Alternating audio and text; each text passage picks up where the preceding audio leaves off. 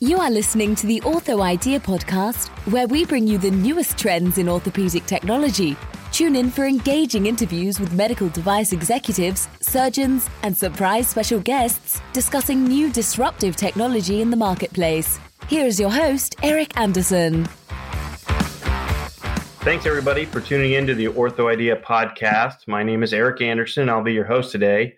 And today I am extremely excited to have our guest, Kevin Brown, come on. He has a unique perspective on several different things within the orthopedic industry. And not only the orthopedic industry, but his wildly successful Device Nation podcast that he has started in, in this recent times. And we're going to tie everything in and have a lot of fun as we talk about all these different things that are affect us within the orthopedic space and professional space. And we'll probably get into his guitar playing and who knows what else. So without further ado, Kevin, how are you today? I'm doing awesome, Eric, and I really am honored to be on the Ortho Idea podcast. Exciting times. Yeah, it is. And, you know, I've followed you, obviously, uh, you obviously follow your podcast and then also on, on LinkedIn and, you know, see the kind of things that you're talking about. You've had some awesome guests on your podcast. I love tuning in. So I kind of wanted to just get you on the, the show and just talk about, you know, how did you decide on Device Nation? What made you say one day, you know what, I'm going to try and do this and, and put this out to the masses. And now, I mean, people are talking about it everywhere. So I'd love to hear how that evolution began?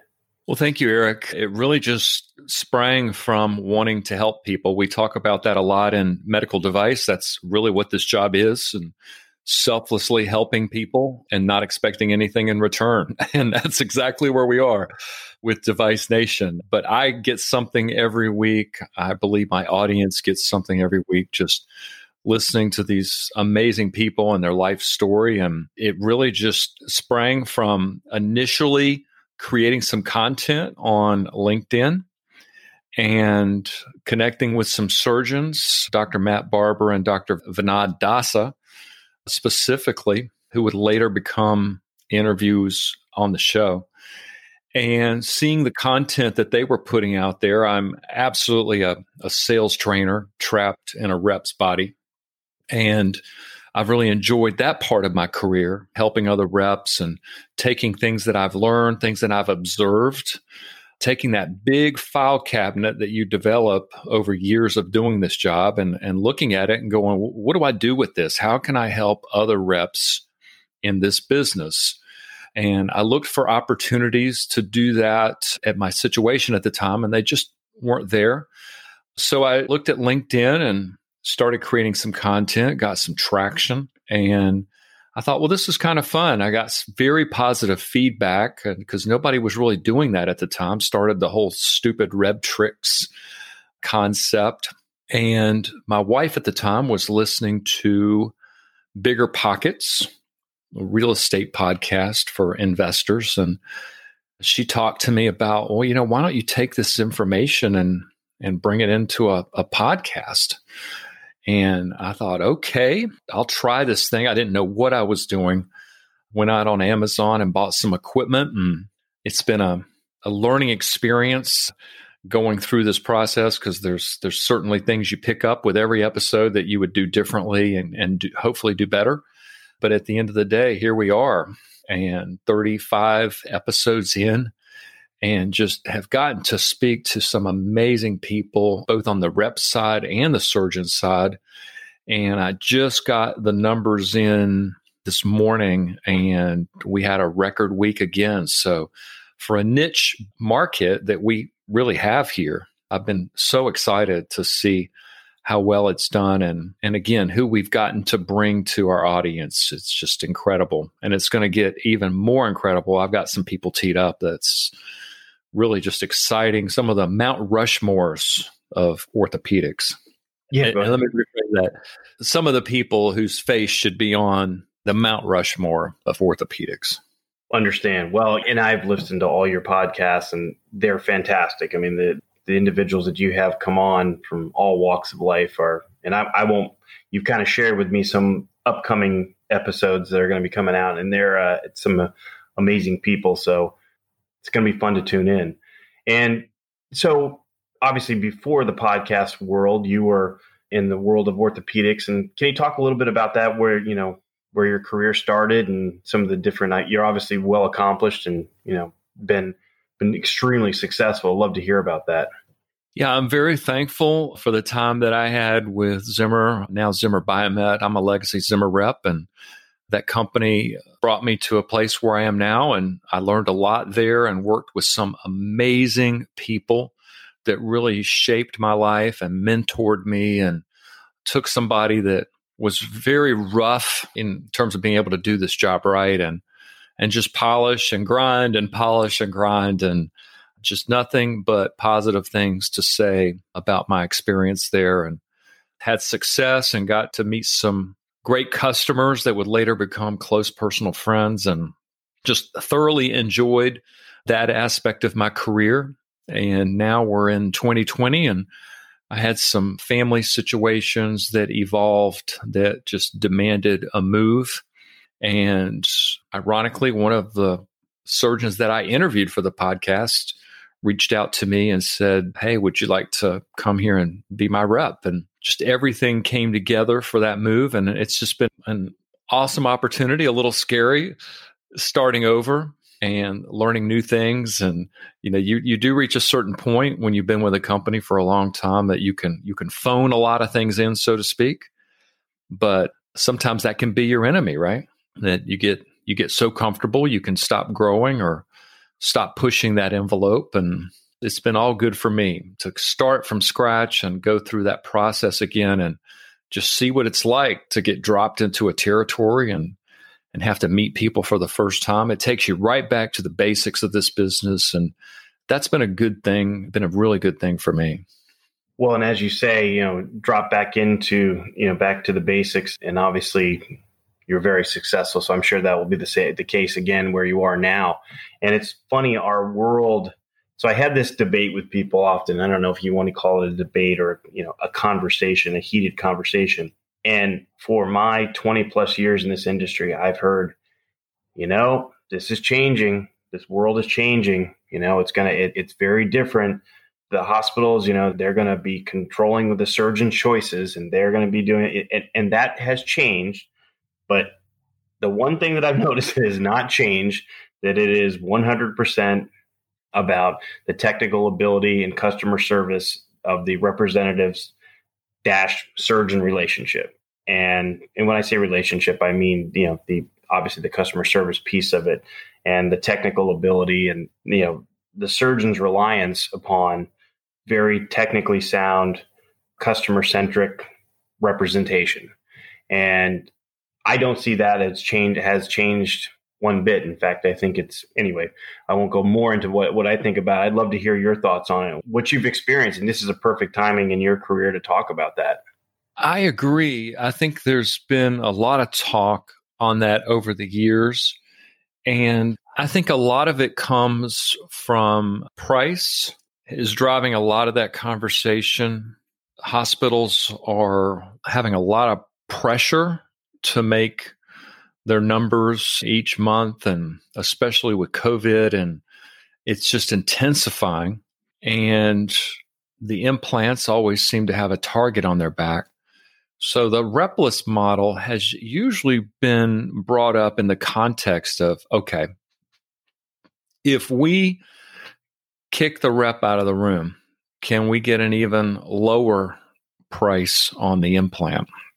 And I think that uh, that hasn't really played out. Now, there are opportunities for the rep to get out of the OR and do other things, and it's going to require some surgeon buy in. I know Dr. Dasa has really spearheaded that site medical project so that the staff and the surgeons still enjoy uh, some coverage through the application that helps the tech through the case. It takes that off the shoulders of the rep and it handles a lot of the, the administrative aspect as well. But again, I think it requires some surgeon buy in, and we're seeing some traction on that. So I think some of these new technologies are going to make that work with a little bit of a safety net, so to speak the challenge becomes the the race to the bottom that we find ourselves in on ASP.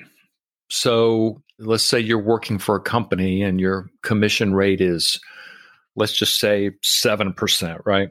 Is that a viable model? And and I'll just make a number up. If total needs are $1500, right? Then does that work anymore? And uh, we're not at $1500, but it just seems like every year it just gets pared down more and more.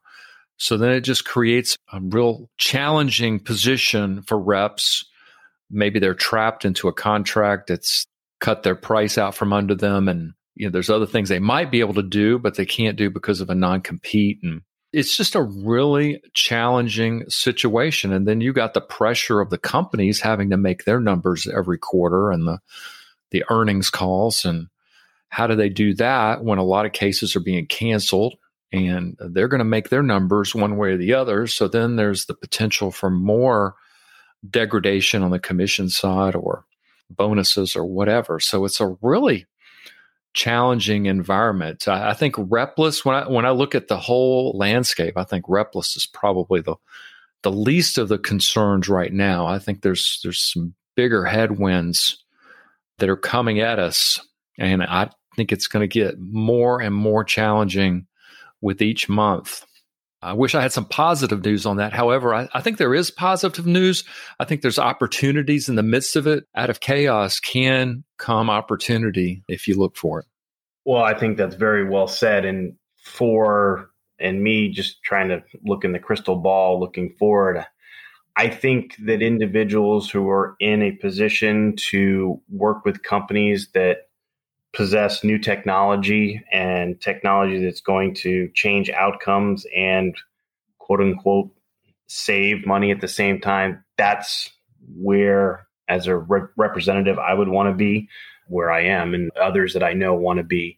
Because you know it's just i do see these talks about the repless model and how you know we're going to one day that that's how it's going to work. One day we're going to get these reps out of the OR. And I, you know, I see the exact opposite. Several studies and one that just came out, you know, that Dr. Warner and Dr. Gall that did about, you know, the percentages of shoulder surgeons that require, you know, technical representation in the room. It's like 76% demanded. It and so you look at those kind of numbers and you say, okay, there's definitely a disconnect here because you've got the company, some of these companies who are striving towards that. I mean, I once had a president of an orthopedic company say to me, you know, there's going to come the day where we're going to be able to just dump something on the table and with a couple of different maneuvers, they're going to be able to put that in, whether it's with a robot or with something else. And, you know, we're, we're going to eliminate a lot of costs that way.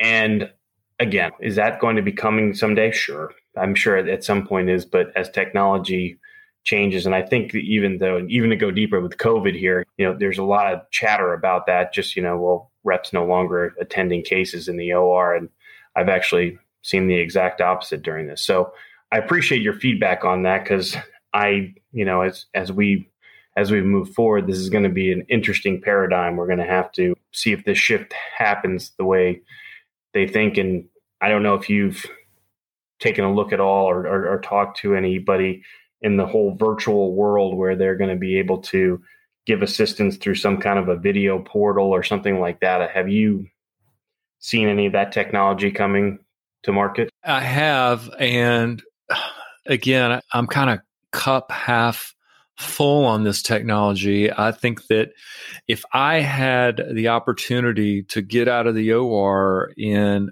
primary straightforward knees that literally all I'm doing is showing a box to a scrub tech. And I could leave them in a good position where everybody's covered, all the stakeholders are happy, but I could be using that time to go out and hunt down new business or to cover that complicated revision in the next room or the next county over.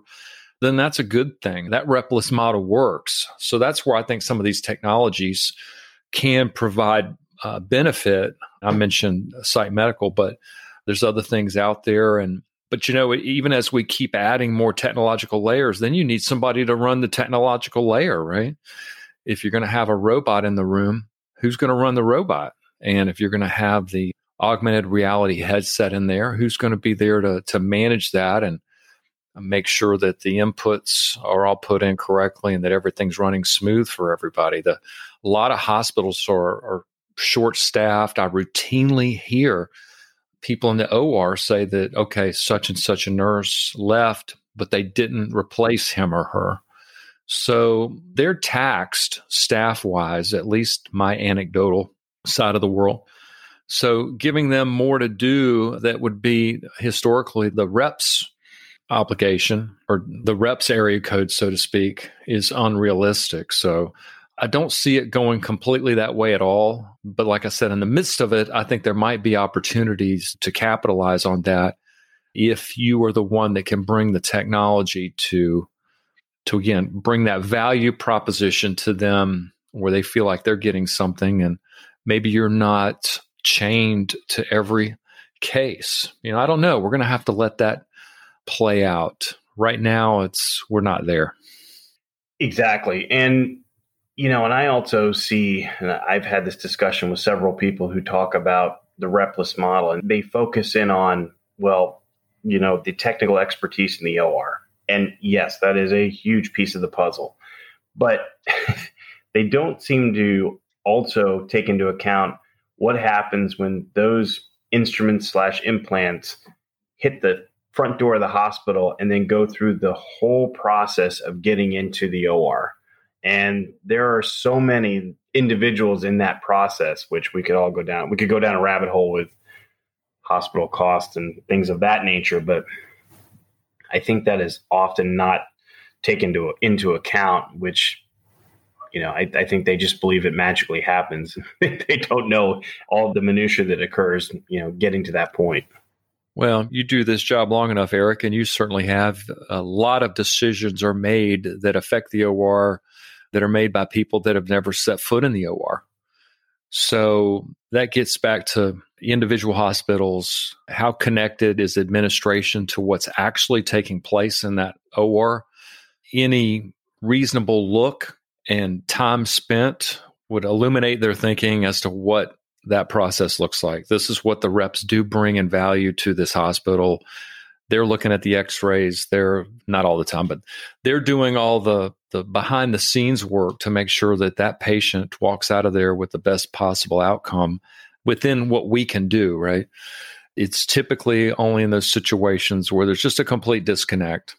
They really don't know what's going on in the OR and what what has to happen for these cases to come off and and nothing to go wrong. So, well, I had an interesting thing happen. I guess it was within the last 30 days, and I was in a, I won't say the name of the hospital, but it was, I, I was impressed when I did see this. I was walking through the OR. We, we had a surgeon meeting, and I went through the OR, went to the core, and then went into the room to talk about something. And, and there, dressed out in scrubs, of the CEO of the hospital. And he was in a room and he was observing and he also walked through the core and asked some questions of, of some people that were there. I had never seen that before in all my years. And he introduced himself, and it was, you know, just, you know, short conversation of highs and buys, that type of thing. But I thought that was pretty interesting. And that's the first time in years.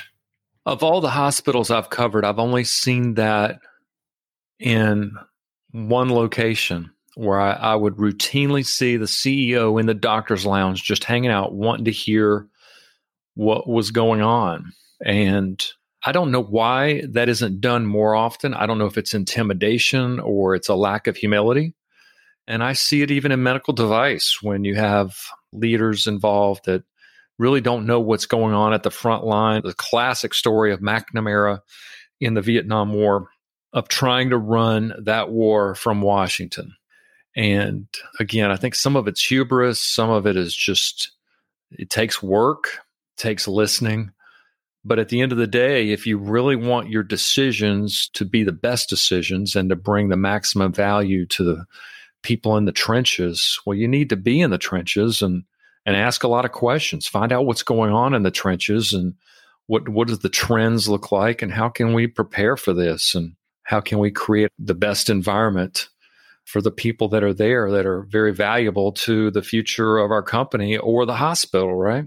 So if you don't know what's going on in the OR, then there's a good chance that that some of your policies and procedures might not line up with where the ship is going or where it needs to go and what you might need to do to keep everybody happy. I mean, the OR is no different than medical device in that turnover is costly. It takes a long time to get people up and going.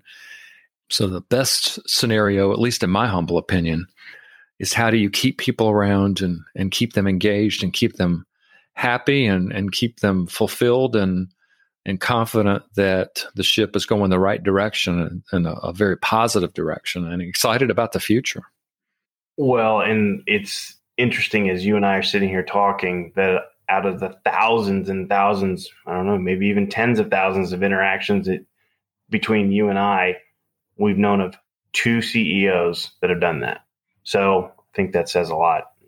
But anyway, kind of makes you sit yeah, back. Good stuff. Um, good stuff. A distributor needs to be out in the field, you know, being in cases with the reps, talking it up, hearing what the doctor's saying, what what's purchasing saying, and all that stuff. It's on and on and on. Team leaders need to be engaged with the people on their team. And, you know, it's so easy for all of us to get into our silos because our, our job is is so busy and taxes us so much that we don't really have a lot of to use a completely overused word, but enough bandwidth to be able to engage on some of these other things that really need our attention. And instead we just spend the day kind of the tyranny of the urgent, just trying to make sure no disasters happen that are kind of close to ourselves, but not really engaging outside of ourselves. So, well, and I had a boss who, an executive within an orthopedic company, once say to me, "The closest to the customer always wins," and it's rang true throughout my entire career. So, yeah, that's we'll good. See. Yeah, yeah, very good. Well, and so you know, you and I obviously have a lot of you know similar obviously have similar backgrounds in the in the in the orthopedic world. Where do you see, you know, I have my thoughts upon this. Where do you see the life of an independent distributor representative? What do the next 10 years look like if you had your crystal ball?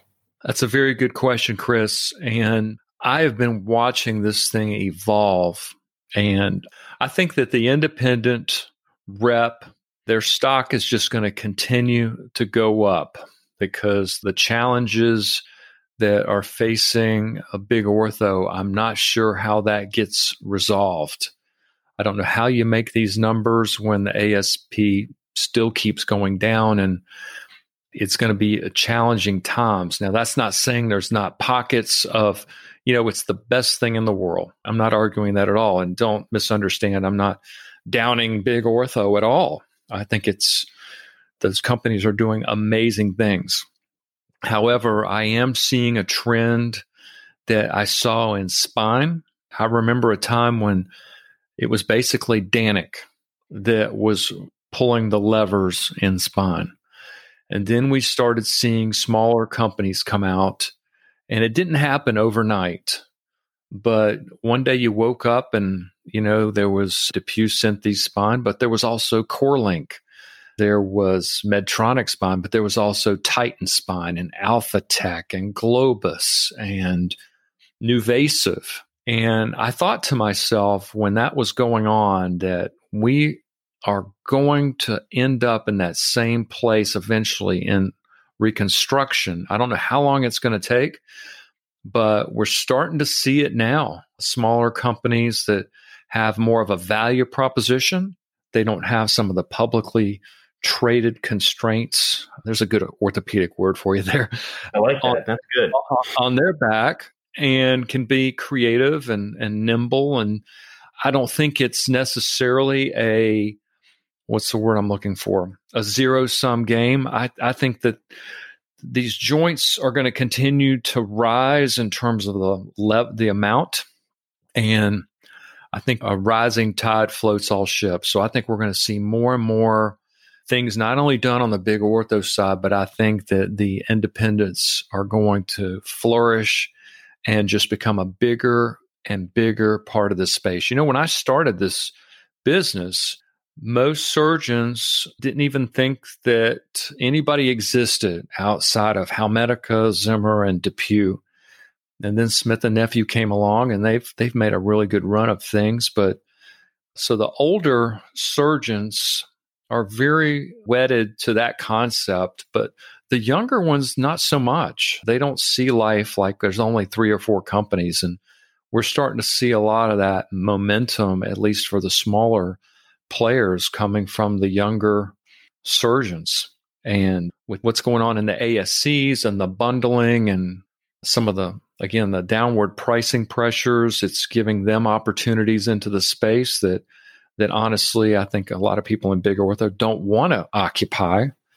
If you sell a Mercedes and your hospital wants a Kia, and then you sell your Mercedes for the price of a Kia, well, guess what? You no longer have a Mercedes now, you have a Kia. So that's the challenge. I've got some ideas on that front, but I think it's going to be a real struggle as more and more of the market wants a Kia. What are companies going to do to respond? The, the smaller companies are already there, they can respond. The, the real challenge is going to be how do the larger companies respond to that? And what you know we, we were using the term big ortho and i think everybody knows kind of who those players are you know sure. they've been excellent at doing contracting and doing the you know limiting vendors in the hospital which is we could go down a real rabbit hole with this one but i guess we'll start it you know that world of limiting vendors is the you know i haven't understood why hospitals think that that model saved them money because it really didn't. And I had a great conversation with somebody within the Mayo Clinic that, you know, said to me, listen, we want to be the innovative IDN, the innovative system where we use new technology because we believe that new technology is the best for our patients. We're going to get it at a great price. But we don't want to engage in these limit the vendor type contracts because that just keeps prices at an artificially high level. And that was the first time somebody had said that to me. This was a few years back. And that's exactly what has happened with these. Let's limit the amount of vendors. And I, you know, on LinkedIn, I see all this. And I kind of engage with people and go back and forth about it. And they, they're just, you know, they've had all this business in a hospital. And all of a sudden, one day they go, guess what? Today we're going to use X. And the surgeons are mad. That, you know, it's just, it's amazing how it, it happens. I don't think that's going to be the model moving forward. But you know, back to my original statement, Big Ortho was did a wonderful job at creating that environment, and that's kind of where we have to participate right now. Eric, good points. Let me throw a couple things out on this topic because I'm very passionate about this. I have always been a huge proponent of surgeon choice. I've never felt like that somebody in administration should be able to tell a surgeon who's been to all that schooling what he has to use. I feel like that's a clinical decision, and it always should have been a clinical decision. Where a lot of administrators got tripped up was thinking that they could only get that pricing if they limited competition in the hospital, and that's just not true. I've seen more than enough hospitals over the years that said, This is what we're going to pay. We don't care what the surgeons use. And guess what? Everybody fell in line. The reason I don't like this whole thing is that, you know, everybody's a big fan of it when you're the one that's got the contract.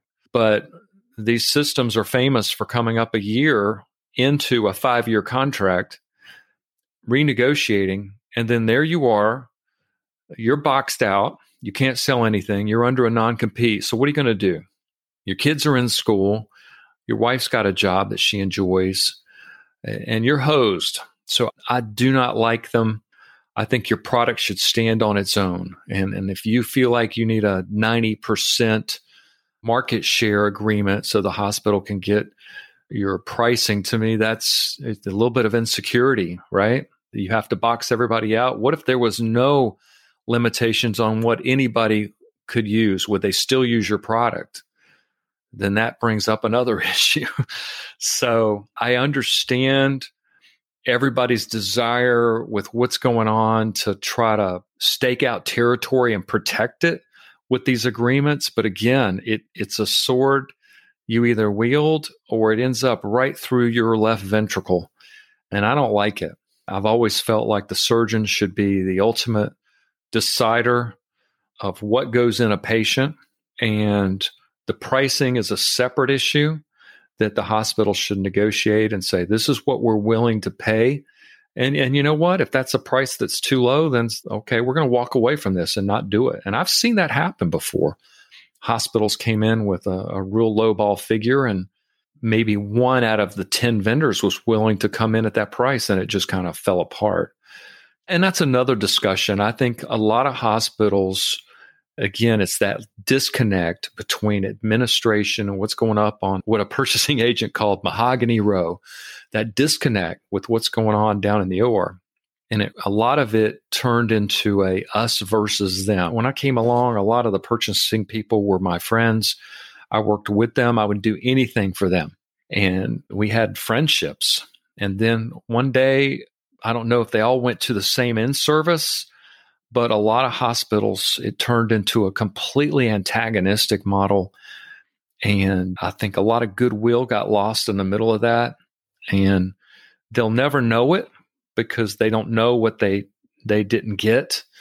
But I know that in a lot of circumstances, what a lot of reps and companies could do for these institutions just didn't happen because of that relationship was so again an overused word toxic my mom always said you can catch a lot more flies with honey. And if hospitals figured that out, they would find a, a, ready and willing audience of people wanting to work with them to address a lot of these issues because it's not just price. There's a whole laundry list of things that that companies can bring to the table to help hospitals fill a COVID sized hole in the ground. But as long as the conversations are all caps lock, then that's never going to happen. It's hard to reach across the aisle to help somebody that just seemingly wants to put your hand in a mousetrap all the time. And that's sadly where a lot of hospitals are. Wish we could talk to them and explain there's a better way that will actually serve your purposes far more than this false war that you started because it, it doesn't help you in the end. So well, and you, when you get the opportunity to talk to very skilled negotiators and that sit down and talk to, you know, what not in our space, but other spaces, it's a very different back and forth exchange. And I totally agree with you. It became antagonistic. It seemed like it was right after 2000. It seemed, I, I don't know whether there was somebody who came out with a course that that sat them all down in a room and said, okay, this is what you need to do. You throw the book down on the desk and you yell and you scream and you give me a price by Friday at four o'clock or you're out. That seemed to be, you know, I, I always knew when somebody attended one of those because that's what I got. You get the phone call. Well, you better get in here. You know, it's one of those things. And it's exactly how you you stated it. It just became very antagonistic and it was, you know, it went from at first being, well, we better get in there and do something to now it's kind of you know, as you and I talk on a podcast, if if somebody in materials is listening, you know, I just kind of roll my eyes now when I get those type of calls because I, you know, I know how it goes. It's you know, it's very, it, it's very scripted, but you put it perfectly. If you know, you can catch a lot more flies with honey, and well, companies would be much more willing to work with them. I believe. Well, one thing that we have to at least look in the mirror and be honest with ourselves. Was that country song? God is great, beer is good, and people are crazy. And there are some crazy reps out there that I remember being in second grade and getting all upset that there was that one kid in class that would ruin it for everybody. You know, the whole class would get punished because of that one rep. I worked with a distributor at one time that wouldn't start the sales meeting until every rep was there. And that used to strike me as patently unfair that we all got there 30 minutes early and we're going to get punished because one rep shows up 30 minutes late. Never thought that was right. And a lot of these antagonistic relationships in these hospitals, there's a story. you know, it wasn't necessarily that they woke up one day or they went to a meeting and they said, This is the way to do it. Just make their lives miserable and you'll get what you want. I think in some of these cases, it was reps just doing things just out of line. I worked with a hospital one time that just seemed to have a lot of reps that were not signing into Vendormate and just not playing ball. And when the hospital asked them to do things, it was always a fight. And those relationships were never developed. When I first started, my distributor said, Hey, this is the girl.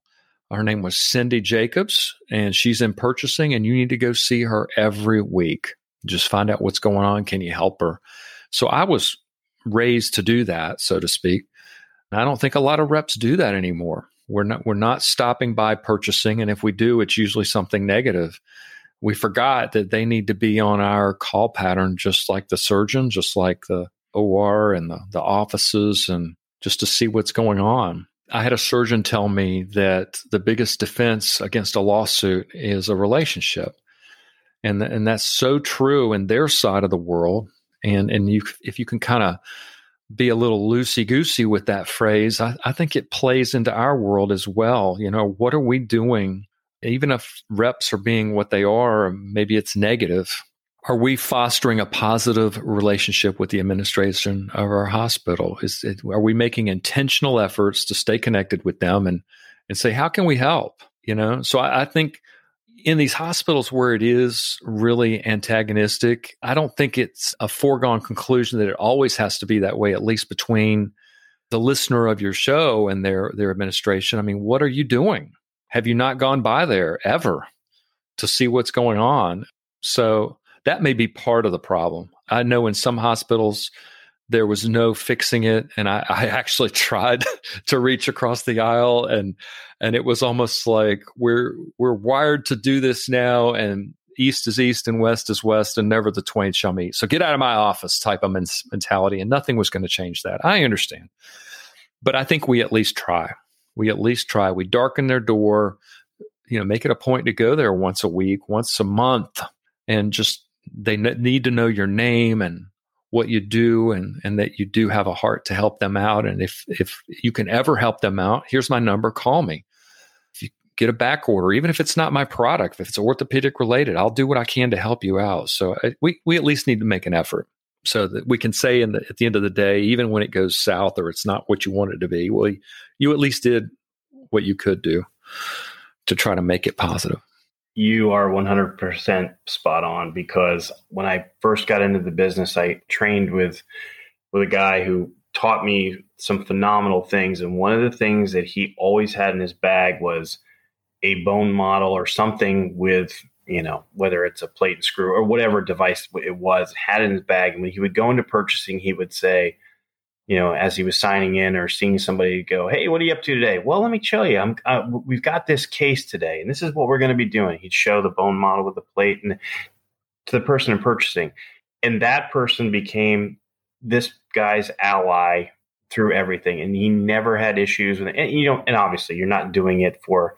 some kind of you know some kind of end around on something, but he she genuinely was interested, and it was just uh, it was an interesting. And so I I always did the same thing. I always whenever I talk about new technology, I would bring it with me in my hand on a bone model, and then just show them what it was and what it would do. And it's a very different conversation when you do that. So you cannot totally you can Eric, you just nailed it. One of the things that I learned from a Synthes rep from many years ago he would always carry around something on his bag that was out in the open that you could see it. And it was a conversation magnet. He would be walking down the hall and somebody would see it and the doctor would be like, Hey, what's that? So it allowed for a very organic sales call, right? Because whoever's asking about it is open. They want to know what it is. So it's a whole different animal than, Hey, doc, can I come by the office and show you something? So now you're in sales mode and they may be going into defense mode. But there's no defense mode when you have something sitting out in the open and somebody asks you about it. So I started incorporating that into what I did. I know the demo bank guy by first name. We knew each other because I was always ordering stuff just to carry around as a conversation starter like you said, not only to customers or techs or you know the people that are the normal stakeholders, but like you said, somebody in purchasing that may just want to know a little bit more about what they're processing POs for. what is it you're doing in the OR? And, and a lot of times nobody's ever darkened their door to actually explain that to them. And a prop is a great vehicle. It's not confrontational. It's very conversational. So good stuff. Yeah, it, it, it was funny. So I started my career at Synthes, and I think I told you that. So maybe that was that was that was something that we all did. But yeah, and it changes the conversation completely. Where they see it and they they're asking you, and that changes you know everything. You're not you know knocking on the door and taking time out of their schedule. So it's very different. And and you know it it as those conversations went on in the hospital with different you know as you said stakeholders you know, then you can even say, well, wait until you see what happens with this. This is going to be the newer technology that comes out later this year that, you know, is going to allow us to do this. And, you know, there's right. those little different points and things like that, you know, then you become obviously part of the, the solution, you know, the, the team. And so, but, you know, back to what we were originally saying, hospitals have tried to eliminate a lot of that by like, these are the two vendors and it's changed big ortho and I don't want to make this blanket statement because it's changed them, I believe, from sales and service organizations to service organizations and they rely on sometimes other vehicles for sales. Does that? I'm, I'm trying. I guess maybe I'm trying to be politically correct when I state that because I'm not. I'm not implying that's everyone in big ortho because it's not. But it's changed. It's different. You know, it's it's not I've just noticed this just recently as the big boys have gotten bigger. It's changed. What have you seen in that arena? Well, everything changed when a lot of these companies became publicly owned.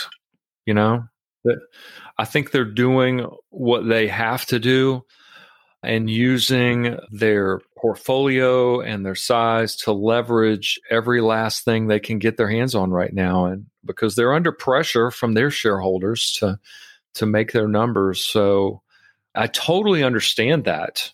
That's that side of the world.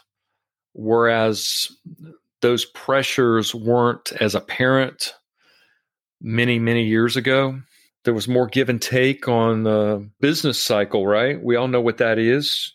You know, you make President's Club, oftentimes the next year is the worst year of your life, and you wonder if you're going to survive it. I've, I've certainly been there, but that's no longer acceptable because those numbers have to be met. I've, I've seen people with a couple companies that I, I was honestly surprised they got let go. I mean, tenured reps that, that did a great job and they had two years in a row of some things happened that didn't go their way. And really, at the end of the day, it wasn't their fault, but those number pressures are just getting higher and higher. So now I will jump over for a second to directly address something you brought up and the dirty little secret. And I had a great conversation the other day with somebody about it. Is that when I first started there was a lot of differentiation between the implant systems out there. And if you were selling an IB2, well, you know what? That was a lot different than a Duracon. And if you were selling a Duracon, well, you know, that's not the same knee as a New Jersey LCS with meniscal bearings. So there was a lot of things that were different as a sales rep. That was fun. You know, it was the whole feature benefit thing and creating stark differences. Well, as we've climbed that diminishing returns curve, and if you think about it, let's use total knees for an example. When you go back 40 years and look at the designs back then, we're not that far off what we're doing now. Now, there's been some obvious good tweaks, whether it's trochlea design or implant options and how we do the poly now. I mean, all that stuff.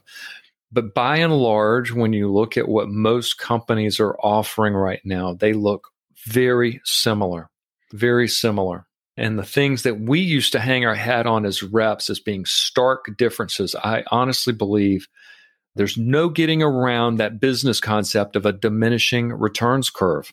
So every tweak now is exorbitantly expensive for the companies to pull off and it really isn't moving the needle that much. I mean, we were getting high 90% survival rates at 10 years with the IB2.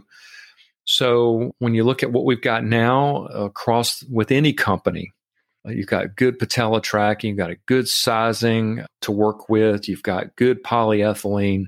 So, how does a company differentiate themselves in such a way or to provide something of value to the account to, again, lock out the competition, right?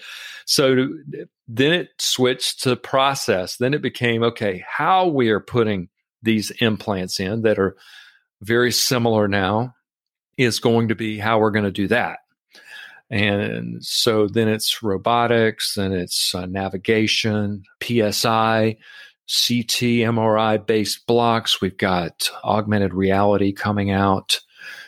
But again, it gets back to that line in The Incredibles when everybody's incredible, then nobody is. So, what happens when everybody has a robot? Well then that differentiator that the hospital had to drive business to their front door it's it's not there anymore. So what's next? So i'm not sure what that next is going to be and i'm not sure how that next gets funded with a decline in money coming in for not only the procedures but you know the hospitals not getting the money they were getting before. I'm not sure I had a surgeon tell me years ago, and it was very profound. He drew a graph and just drew an X in the middle and said, you know, this is the money coming into the system. And that was a line that was going down. And he said, this is the technology curve for implants and the stuff used to put them in. And that curve was going up. And he said, it's that's, that's unsustainable. It's completely unsustainable. And he was right. I mean, there's nothing, there's no rocket science here. The money coming in is getting less and less. The hospitals are under more and more pressure. The companies still maintain that pressure on themselves, being publicly traded companies. So there's there's a break coming.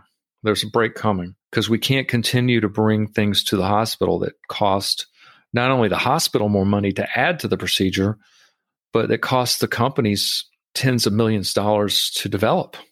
So it's going to require some very creative thinking because I'm not sure what's over the hill from robots if we if we have not differentiated implants and we're all putting them in with really non-differentiated technology for the most part and i know people would argue with that we know but we have this and we have that i get all that but i think we're going to see the same thing happen that things are going to come together and be more like each other and do a lot of the same things, maybe not exactly the same way.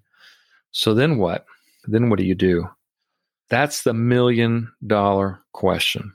I think at the end of the day, the big ortho is going to have to have what I call a sacrificial lamb.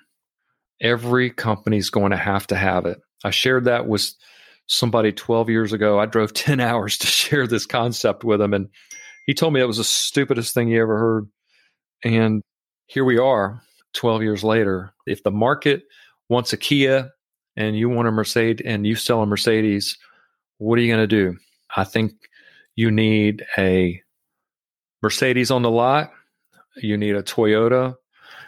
And and maybe Kia is a bad example because in the old days, Kia was like the cheapest thing, but they actually have some nice stuff right now. So I, I'm not sure what would be the best vehicle description here, but I think you need you're going to need all things on your lot so that if they do want a cheap value proposition implant, you're not looking at your portfolio and realizing, well, I've just got this one thing. And if I sell that one thing at this price, then the people two counties over are going to want that same price in their mind, they're buying my Cadillac. This account doesn't want to pay Cadillac prices. They want to pay for a, you know, a Yugo. I remember, uh, was that how much did that car cost? Nineteen ninety five. So yeah, I was gonna I was gonna say Yugo. I think is where you're going with this. Yeah, yeah, that's a better analogy. So I think that's going to be the real challenge. If I had to crystal ball anything, I, I think there's going to be a need for that. Of each company is going to have to develop a sacrificial lamb. Either they're going to develop it or just buy it so that for the account that's just totally value driven, then okay, well, this is the implant we're going to use for this. And I'm starting to see that in some pockets. It's not across the board yet, but I think that's going to have to happen. But I think in the short run, we're going to continue to see technology, big ticket items on the technology side being used as a sledgehammer to get share and then keeping people out by saying, hey, we just gave you this a million dollar widget. In return for that, this is what we expect. I think we're going to continue to see that because, again, that's the only play right now. There's really nothing else because the differentiation on the product side has kind of been dealt. And that's actually a compliment, by the way. I mean, all the companies I think have done a really good job refining their offerings. But it is kind of funny that we're at a place now where everybody has a Corail, everybody has an ML taper stem, everybody's pretty much using the same ceramic heads from Biolox. Everybody has cups that work, everybody has a knee that works, and a revision knee that works. And it's a really interesting place that we find ourselves in. Well, and as the world changed, and I can't pinpoint the exact time frame, but you know, there's there's this span of years where big ortho companies decided to dial down R&D dramatically. And the strategy then became let's let these other small companies bring the this new technology whether it's in the extremity space, spine space, all the different spaces. Let's let them get beat up. Let's let them go through all the headache. Let's let them do all this because Big Ortho's got a whole lot of cash sitting there ready to buy something. And it seems like, you know, that's when the M&A, the mergers and acquisitions piece of those big ortho companies became, you know, a very prevalent piece of the puzzle for them. And so I think in kind of doing a little bit of a kind of looking at this big picture, that's presented an opportunity going back to the independent representative of several different really neat technologies that have come to market the marketplace which I've I've interviewed several of those companies on this podcast ortho idea just that they are looking at you know obviously they they want to build their sales but to hopefully quote unquote get bought someday that's to be probably one of the exit strategies but more importantly, they have a whole new technology they're bringing to the marketplace. So that's made it exciting for the independent representative that's not, you know, a representative in, in big ortho because you kind of touched on it a little bit is this world of you work in big ortho, you have a fantastic position, you're doing extremely well. Things change all of a sudden, and now you have a non compete, and you're not doing anything for a year or maybe longer. There's some of them that I've seen out there like that. So I think that, you know, we have talked about this and you have touched upon some things that are, you know, in our conversations that you specifically are doing. So I was wondering your your outlook on that and kind of what the way you're positioning yourself for that. Yeah, I think that what we're going to see down the road, and I'm working with some very creative individuals to try to see this happen because I'm a I'm a believer in it of being able to bring a lot of disparate resources together, a lot of independent reps under a larger umbrella. I think that makes a lot of sense. It provides a lot of synergies, whether you're talking about negotiating commissions or just coverage. You know, to, in today's world, the independent rep is on an island and maybe they have a team of people, maybe they don't. If they don't have a team and there's a case that needs covering, what are they going to do? If you don't have anybody backing you up, and I've really begun to embrace the concept lately of creating an organization that that knits all these people together, arm in arm, and creating a platform to bring these new ideas to them and add to their bag and expand the sales force and actually create um, an organization that can back them up. Okay, you got three knees in two different places, such and such. Well, you know what? We have somebody we can help come down there and plug in for that case. Right now, that's not happening. And I think they lose power that way. At some point, I'd love to see this organization being able to get on an HCA contract, be able to get on Premier because they're coming together as one. That's never going to happen the way it is now with independent rep, just, you know, an army of one, so to speak. I think there's a lot of things that are left off the table going that route. Uh, We've explored the whole concept of repfreedom.com, which is just basically another angle. And again, Big Ortho is awesome. They do a lot of amazing things, but there are other ways to do this. Maybe in your particular neck of the woods, that's not the right play for you. Tip O'Neill, former Speaker of the House, said all politics is local. And you know what? In Territory X, working for one of the big three or big four, that's the only thing that makes sense. And I'm a firm believer in that. But I know that that's not true everywhere. And in a certain area where this is going on or that's not going on or whatever, then the best angle for you may be to sign on as an independent rep. And what does that look like? And Rep Freedom is just a, a mechanism that I've joined arms with some other people that I, I think very highly of that are trying to do this the right way, bringing the right people on board and bringing the right products on board and just doing things differently. You know, no non competes, no territory restrictions, taking that uh, ceiling off of your head. If if something changes in one area, well, fine, you can go somewhere else, and there's no constraints and being able to triple, double, triple commissions so that there's some quality of life issues that can be woven in there. You know, as the commission rates go down and as the demand for production goes up, at some point you do reach a quality of life issue where you're working a lot for not as much and you're missing your kids grow up and and your wife and I mean I know that's that's not everybody but I know some people have that challenge. Again, all politics is local. So we're just trying to create an, a mechanism for people that that may be the best look for them in their particular territory and say, well, you know what? It's like the old Herbalife, you know, lose weight now, ask me how. It's, hey, look at this, ask us how to do it, and then we can talk it through and see if it's a good fit to be on the team. And again, eventually I hope to see that team to be a, a national enterprise and not just a extremely localized and, and myopic look, which is what's going on in independent ortho right now. I think it's a fantastic idea, Kevin, just because you have hit on there is lack of a better term, and, we've tried to do this within our organization is kind of create some critical mass with representatives in certain key markets.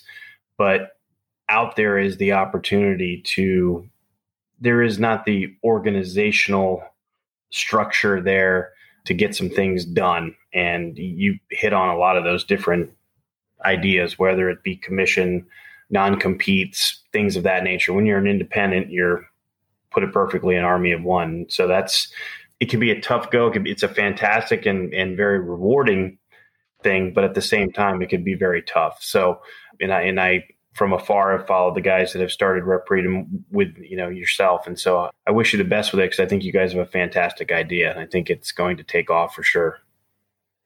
Yeah, I'm excited just the the entrepreneurship going on in this space right now. We're just seeing so many cool things and I could just go on and on. I, I, see some smaller companies with a troch nail that I think, wow, that's just really cool.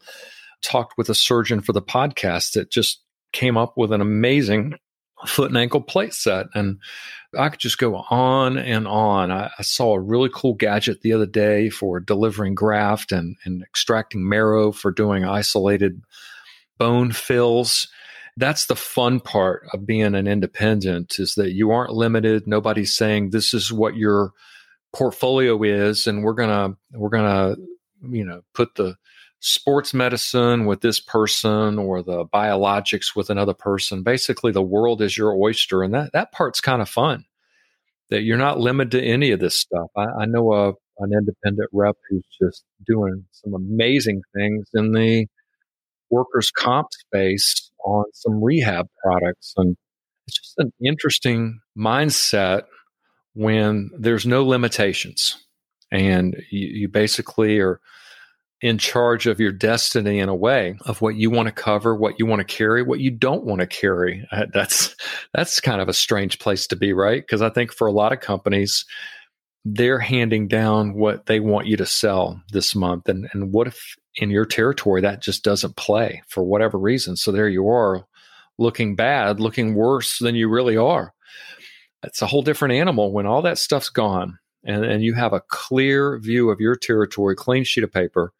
What works? What needs to be? What can be sold in this territory that brings maximum value to the customer? It's a, it's a really interesting dynamic. It's very interesting.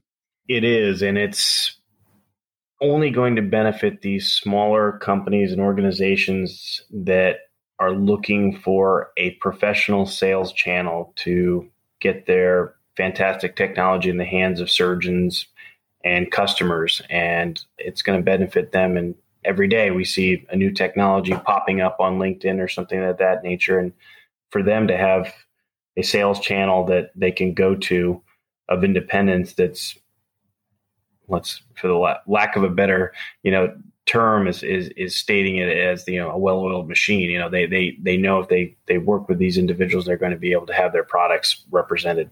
So it's a very neat time to be in this space, and so I am uh, looking forward to the. You know, I'm a big fan of disruptors in in different spaces, and that's what's happening right now. Very much so. Well, Kevin, we have hit a lot of topics today, and I really appreciate you coming on. I I think our audience is going to love you know the opportunity to hear your opinion on a lot of different things and obviously you know we will have to do this again you know maybe in the near future as some of these things come to fruition with what you're working on and what i always ask everybody who comes on the ortho idea podcast is you know if, if you were not the multi-talented device nation podcast host the orthopedic representative that you have been for years and award winning if you weren't any of those things, what would you be doing when you grow up? you brought it up at the beginning, and here we are, the circle of life. I love playing electric guitar, and I'm a really strange bird that one part of me loves the classic rock vibe. I, I love playing Pink Floyd, Journey, especially Neal Schon and David Gilmour are my two favorites. And I just love their sound and their vibe and their melody, sense of melody. I love that side of it, but there's a part of me, and I'll never forget this. I was going into a meeting at Pinehurst Country Club, and there was a couple old guys out there, little three piece jazz combo. And the guy was just doing this amazing stuff, jazz guitar. And if if I had all the time in the world and didn't have to do all that other stuff and could make a living at it, that's the trick in music is making a living out of it. But I would love to do that. I've gotten to see some amazing jazz guitarists over the years. George Benson, in particular, really inspired me. And so I can preach it either way. I, I like the distorted sound with lots of delay, lots of reverb, and compression and all those things. But then there's another part of me that just loves that stripped down jazz guitar sound and to be able to play that with a with a group of guys, girls, whatever that just love to play music. There, there's nothing more magical, and it's just like sales. It's just like life, right? When you get in, and and I've experienced two extremes of this, but when you get around people that really are playing music just because they have to play it, it's no fun at all. And I think it's just like that in device. If you're with a team of people that are doing the job and they're just doing the job. It's just not fun. But when you get around people that are passionate about it, it makes me a better musician. I, I, can improvise better, and it's just a just a lot of fun being on stage with with a bunch of people that just love to play.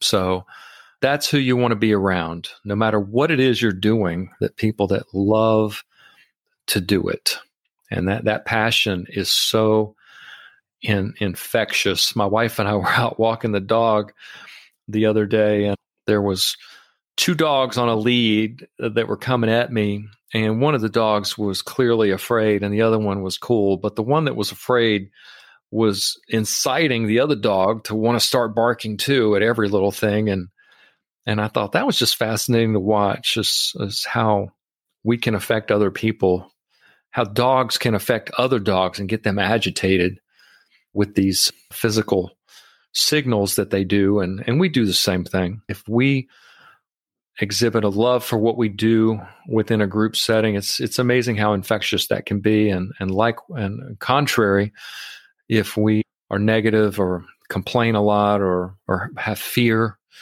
that can be just as equally contagious. So, well, you put it perfectly, Kevin. I think we can put the cherry on top. This is well said to close out the Ortho Idea podcast here. So, again, thank you very much for taking time out of your busy schedule to come on.